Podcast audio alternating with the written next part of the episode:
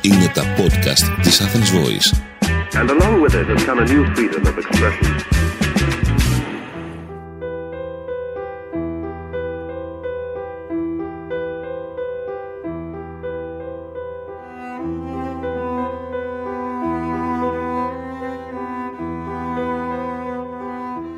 Είμαι ο Θανάσης Δρίτσας, καρδιολόγος και σήμερα θα παρουσιάσω το 7ο επεισόδιο στη σειρά podcast «Ιατρική και ανθρώπινο πρόσωπο» που εξερευνά τον ανθρωποκεντρικό χαρακτήρα της υγείας σήμερα.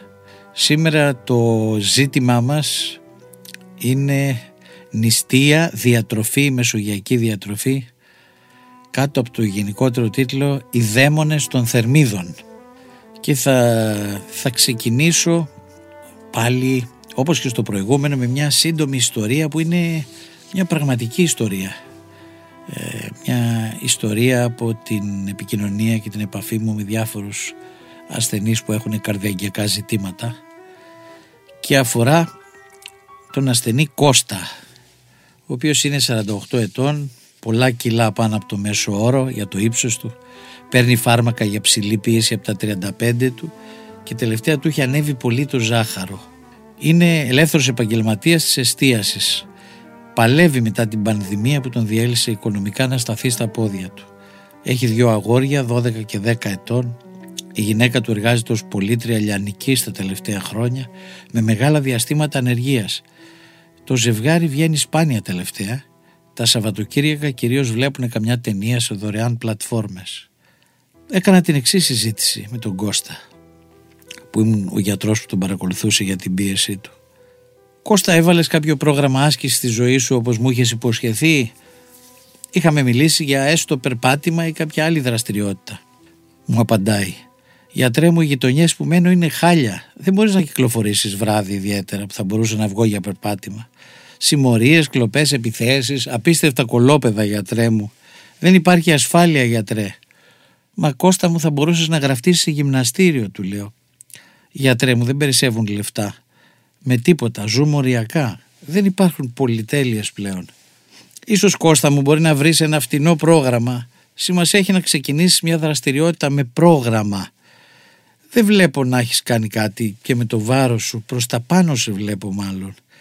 Τι γίνεται με τη δίαιτά σου; Είχαμε πει ότι θα μετρούσες περίπου τις θερμίδες που παίρνεις κάθε μέρα να σε ζυγίσω ή όχι; Ζυγίζεσαι ποτέ; Γιατρέ μου, μου απαντάει ο Κώστας, ξέρεις ότι τα παιδιά τρώνε τη γανιτά που τους αρέσουν και εκεί την πατάω κι εγώ όταν τρώω μαζί τους. Πολύ τηγανιτή πατάτα γιατρέ μου και τρώω συχνά στο ποδάρι ένα σωρό πρόχειρα φαγητά μέσα στη μέρα. Για να είμαι ειλικρινής έχω να ζυγιστώ καιρό. Με τρομάζει ζυγαριά.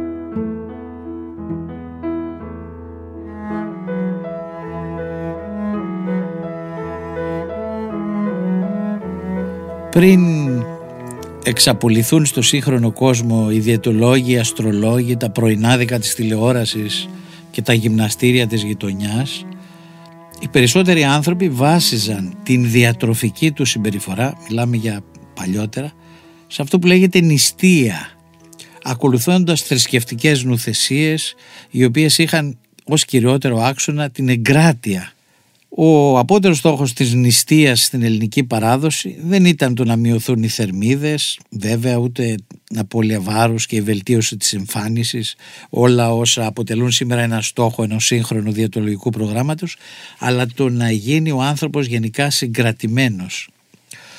Είναι ενδιαφέρον ότι με βάση την προσέγγιση των ασκητών της ερήμου, που όλοι τους βέβαια ήταν εξαιρετικά ολιγοδίαιτοι και ζήγιζαν πάρα πολύ λίγο, υπάρχουν δύο τύποι μάργων ανθρώπων.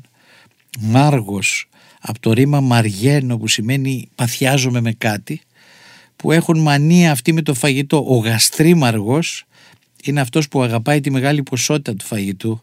Αυτός που θα λέγαμε σήμερα σαβουριάζει. Και ο λέμαργος αυτός που παθιάζεται με την οστιμιά και τις απολαύσεις του λαιμού. Θα τον λέγαμε σήμερα ένα μερακλή των μεζέδων. Πίσω λοιπόν από τον τρόπο που τρώμε υπάρχει ένα σημαντικό ψυχολογικό στοιχείο το οποίο νομίζω ότι θα έδινε ερεθίσματα σε πολλούς σύγχρονους ψυχιάτρους και ψυχολόγους να μελετήσουν την ελληνική παράδοση και να προσεγγίσουν κάπως καλύτερα από μη θρησκευτική πλευρά την έννοια της νηστείας. Δεν είναι τυχαίο ότι σήμερα οι καρδιολόγοι συμβουλεύουμε επιστροφή στην παραδοσιακή, στη μεσογειακή διατροφή. Ξέρουμε ότι ο αγχωμένος και βουτυγμένος στο στρες και την κατάθλιψη σύγχρονος άνθρωπος των πόλεων προστρέχει στην κατανάλωση μεγάλης ποσότητας ζάχαρης, θερμίδων, αλατιού και έντονων γεύσεων, ό,τι δηλαδή προσφέρει το junk food των ταχυφαγίων, επειδή αναζητά λυτρωτική διέξοδο στην απόλαυση προκειμένου να απαλλαγεί από το στρες που τον κυριεύει. Και μάλιστα οι ενδοκρινολόγοι ε, έχουν αποδώσει αυτό το φαινόμενο της λυτρωτικής απόδρασης ως αναζήτηση, ένα ερέθισμα για την παραγωγή μιας αντικαταθλιπτικής ορμόνης, της σερωτονίνης που παράγεται σε μεγάλες ποσότητες όταν τρώμε αυτό το σκουπιδοφαγητό.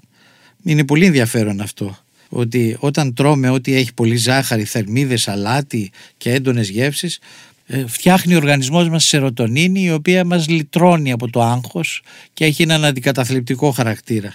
Οι θρησκευτικές παραδόσεις πολλών λαών της γης είχαν ξεκαθαρίσει απόλυτα ότι το να έχεις εγκράτεια και να διατηρείς χαμηλό το σωματικό σου βάρος ήταν ζήτημα ψυχικής ισορροπίας διότι ο ψυχικά ασταθής και ο πολύ αγχωμένος άνθρωπος δεν μπορεί να ελέγξει το είδος και την ποσότητα του φαγητού του.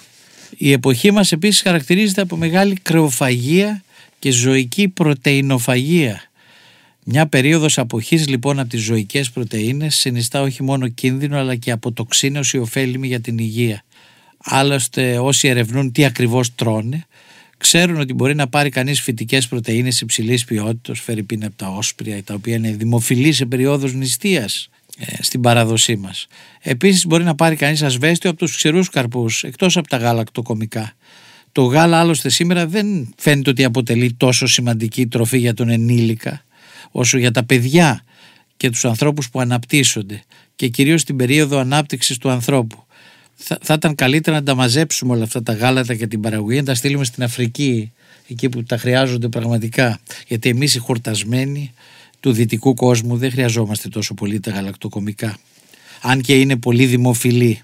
Επιπλέον η κατανάλωση φρούτων και λαχανικών μπορεί να προσφέρει μεγάλο όφελος σε βιταμίνες.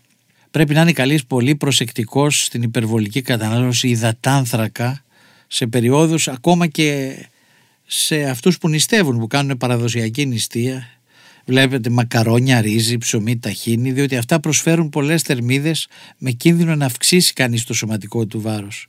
Δηλαδή μπορεί να μην τρως κρέας, αλλά στα μοναστήρια βλέπουμε το οξύμορο κάποιους υπέρβαρους μοναχούς που νηστεύουν συστηματικά.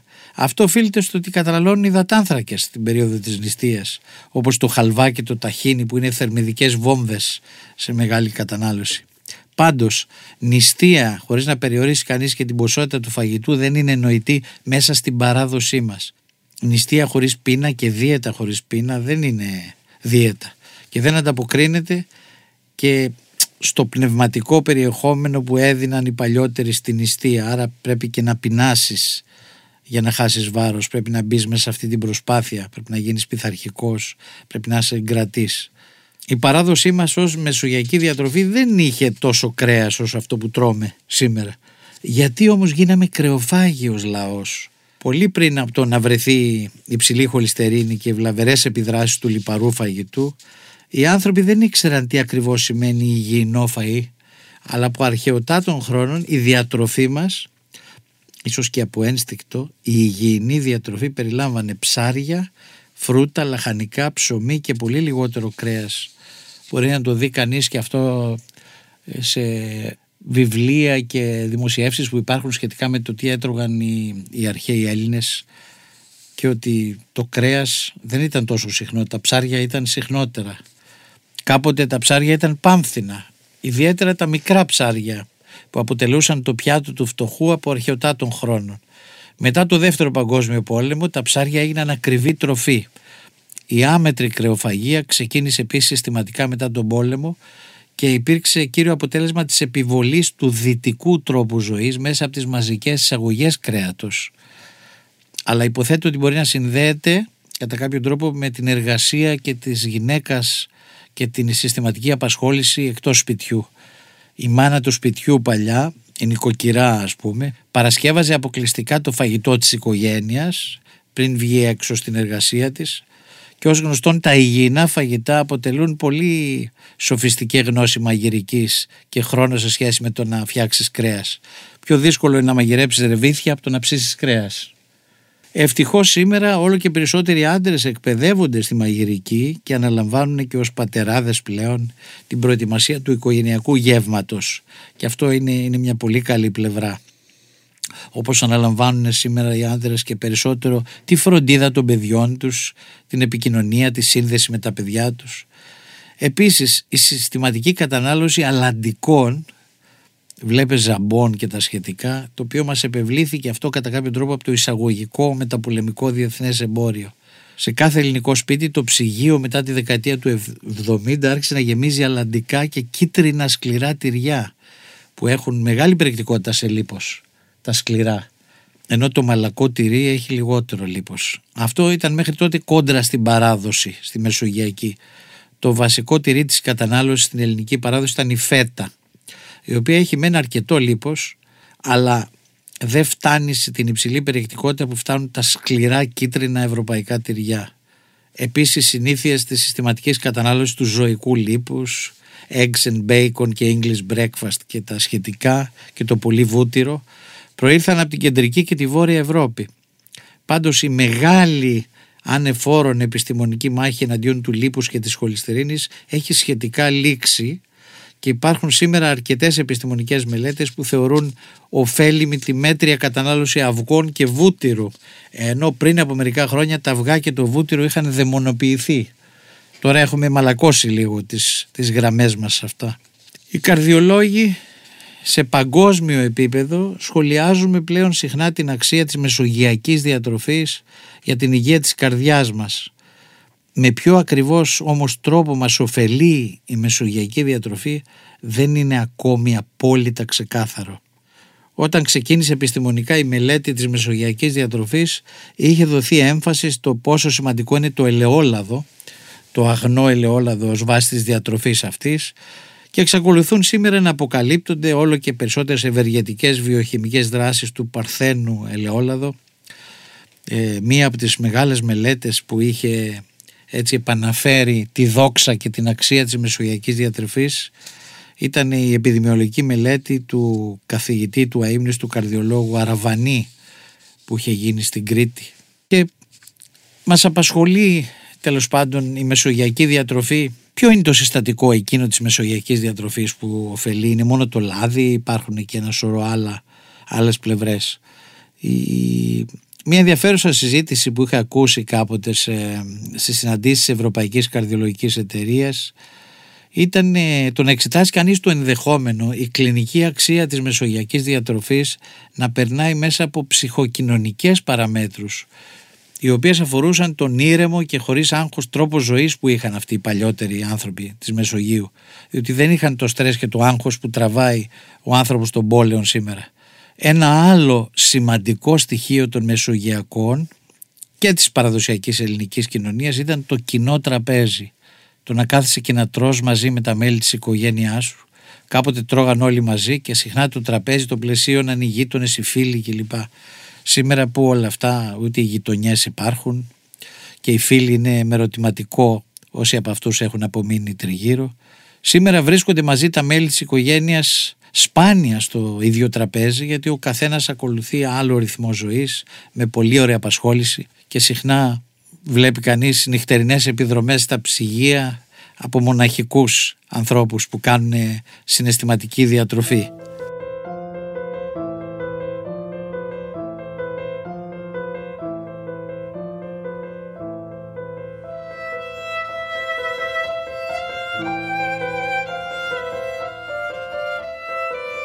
Το κοινό τραπέζι λοιπόν αναδεικνύεται σε ένα κορυφαίο ψυχοθεραπευτικό εργαλείο θα λέγαμε με σύγχρονους ψυχιατρικούς όρους. Και εδώ θα ήθελα να αναφέρω ε, ένα καταπληκτικό γεγονός ε, όταν έτυχε να πέσει στα χέρια μου ένα παλιό και σπάνιο βιβλίο που έγραψε ένας λόγιος και ποιητής του 18ου αιώνα ονόματι Κεσάριος Δαπόντες ο οποίος έζησε από το 1714 μέχρι το 1784 με τίτλο «Κανόνας περιεκτικός πολλών εξαιρετικών πραγμάτων εις πολλάς πόλεις και νήσους και έθνη και ζώα εγνωσμένων» ένα βιβλίο που εκδόθηκε το 1778. Εκεί βρήκα μια συγκλονιστική επιστολή που απευθύνεται σε κάποιον ονόματι Πούρβουλο που είχε την ιδιότητα του μεγάλου λογοθέτη. Βυζαντινή όρη αυτή. Ο Αποστολέας εκδηλώνει την επιθυμία, αυτός που στείλε δηλαδή την επιστολή, να διπνήσει, να φάει μαζί σε κοινό γεύμα με τον αποδέκτη της επιστολής και διατυπώνει με ένα ξεχωριστό τρόπο τη βαθύτερη σημασία που έχει το κοινό τραπέζι. Και θα σας διαβάσω αυτό το κομμάτι της επιστολής που κρατάει και την αυθεντική γλώσσα της εποχής του Κεσάριου, Δια... Κεσάριου Δαπόντε 1778 επιθυμία πεθύμησα αυτή τη βδομάδα φαγήν μετά της ευγενία σου. Να φάω δηλαδή με σένα τον ευγενικό. Στο τραπέζι δεν θέλω να είναι άρτος αρπαγής πρόβατο αδικίας όρνηθα ασελγίας ούτε υπερηφανίας, ούτε ορτίκη μνησικακίας, ούτε λαγός φιλοχρηματίας, αλλά ούτε χείρος ακαθαρσίας. Θέλω και σε παρακαλώ να είναι άρτος υδρότος, ψωμί φτιαγμένο με υδρότα, φακές ταπεινοφροσύνης, φασούλια σοφροσύνης, ρεβίθια ελεημοσύνης, ηχθείες απλότητος, ψάρια απλά, ελιές ηλαρότητας και λάχανα ευλαβίας. Αντί για μεζέδες θέλω ηθικά και πνευματικά διηγήματα. Αντί αλάτι και πιπέρι την πράξη και τη θεωρία. Αντί δε μάσα, μάσα σημαίνει τραπεζομάντιλο στη γλώσσα της εποχής, να απλώσεις καθαρότητα και αντί για πιάτα που τα λέει ταλέρια, να βάλεις εγκράτεια, αντί για μαχαίρια διάκριση και αντί σπυρούνια υπομονή. Μην τραπεζώσεις πύλινο αποστασίας ούτε νερό δακρυρίας έστω και σερμπέτι καλής καρδίας κεραστή να βάλεις το νου σου και ποτήρι τη φρόνηση και αντί για υπηρέτες ολιγάρκια και μετριότητα έτσι λέει ο Κεσάριος Δαπόντες για το κοινό τραπέζι μη μου βάλεις όλους αυτούς τους μεζέδες και όλα αυτά τα απλά πράγματα φακές, φασόλια, ρεβίθια, τα οποία συνδέει και με διάφορες πνευματικές αρετές ας πούμε. Είναι μια συζήτηση που δύσκολα μπορεί να γίνει σήμερα. Σήμερα βιώνουμε μια εποχή μεγάλης κατανάλωσης θερμίδων και αυτή η επιστολή που ακούσατε δεν μας θυμίζει μόνο τι σημαίνει υγιεινή διατροφή αλλά ξαναθυμίζει τη μεγάλη αξία που έχει το κοινό τραπέζι, το να τρως μαζί με άλλους με τα μέλη της οικογένειάς σου, με τους φίλους γιατί αυτό είναι καθαρή ψυχοθεραπεία και μέσω πνευματικής επικοινωνίας και όχι αποκλειστικά γαστρική απόλαυση. Ας κάνουμε τη σύγκριση με τα σύγχρονα τηλεοπτικά πανηγύρια πρόσληψης διακοσμημένων θερμίδων τύπου Masterchef. Η σύγκριση βγάζει μάτια. Πού να τα βρεις αυτά; Μέσα στον εθέριο κόσμο της Μεσογείου που ζούμε το άπλετο φως κάνει διάφανα τα πάντα καταργεί τη βαρύτητα και χαρίζει μια αίσθηση ελαφράδας. Δεν είναι λοιπόν μόνο το λάδι το μεσογειακό που χαρίζει υγεία και η μεσογειακή κουζίνα η οποία μπορεί να μας προσφέρει το ιδανικό σωματικό βάρος είναι πάνω απ' όλα οι καθαρές σκέψεις και το ελεύθερο πνεύμα που μας χαρίζει η γη που ζούμε, ακόμα μας χαρίζει και ελπίζω να συνεχίζει να μας χαρίζει. Τα χάρισε στους παππούδες μας και μας χαρίζει ακόμα όλο αυτό το καταπληκτικό φυσικό τοπίο της Ελλάδας και όλα αυτά τα ωραία της μεσογειακής διατροφής σε όσους μπορούν να αντιληφθούν τα χαρίζει. Γιατί το πιο σημαντικό είναι κανείς να μην γίνει πνευματικά βαρύς και να παραμένει διάφανος σαν άνθρωπος. Για αυτή την εσωτερική διαφάνεια έχει γράψει κάπου ο Ελίτης «Θα σου δώσω εγώ ένα δέρμα που να κοιτάνε οι άνθρωποι από μέσα και να μην έχεις ούτε ένα μυστικό. Σ' όλους εσύ θα νίκεις όλος φως». Ήταν ένα podcast από την Athens Voice. Μπορείτε να ακούσετε τα podcast της Athens Voice στο athensvoice.gr και στο Spotify, στο Apple Podcast και το Google Play Music.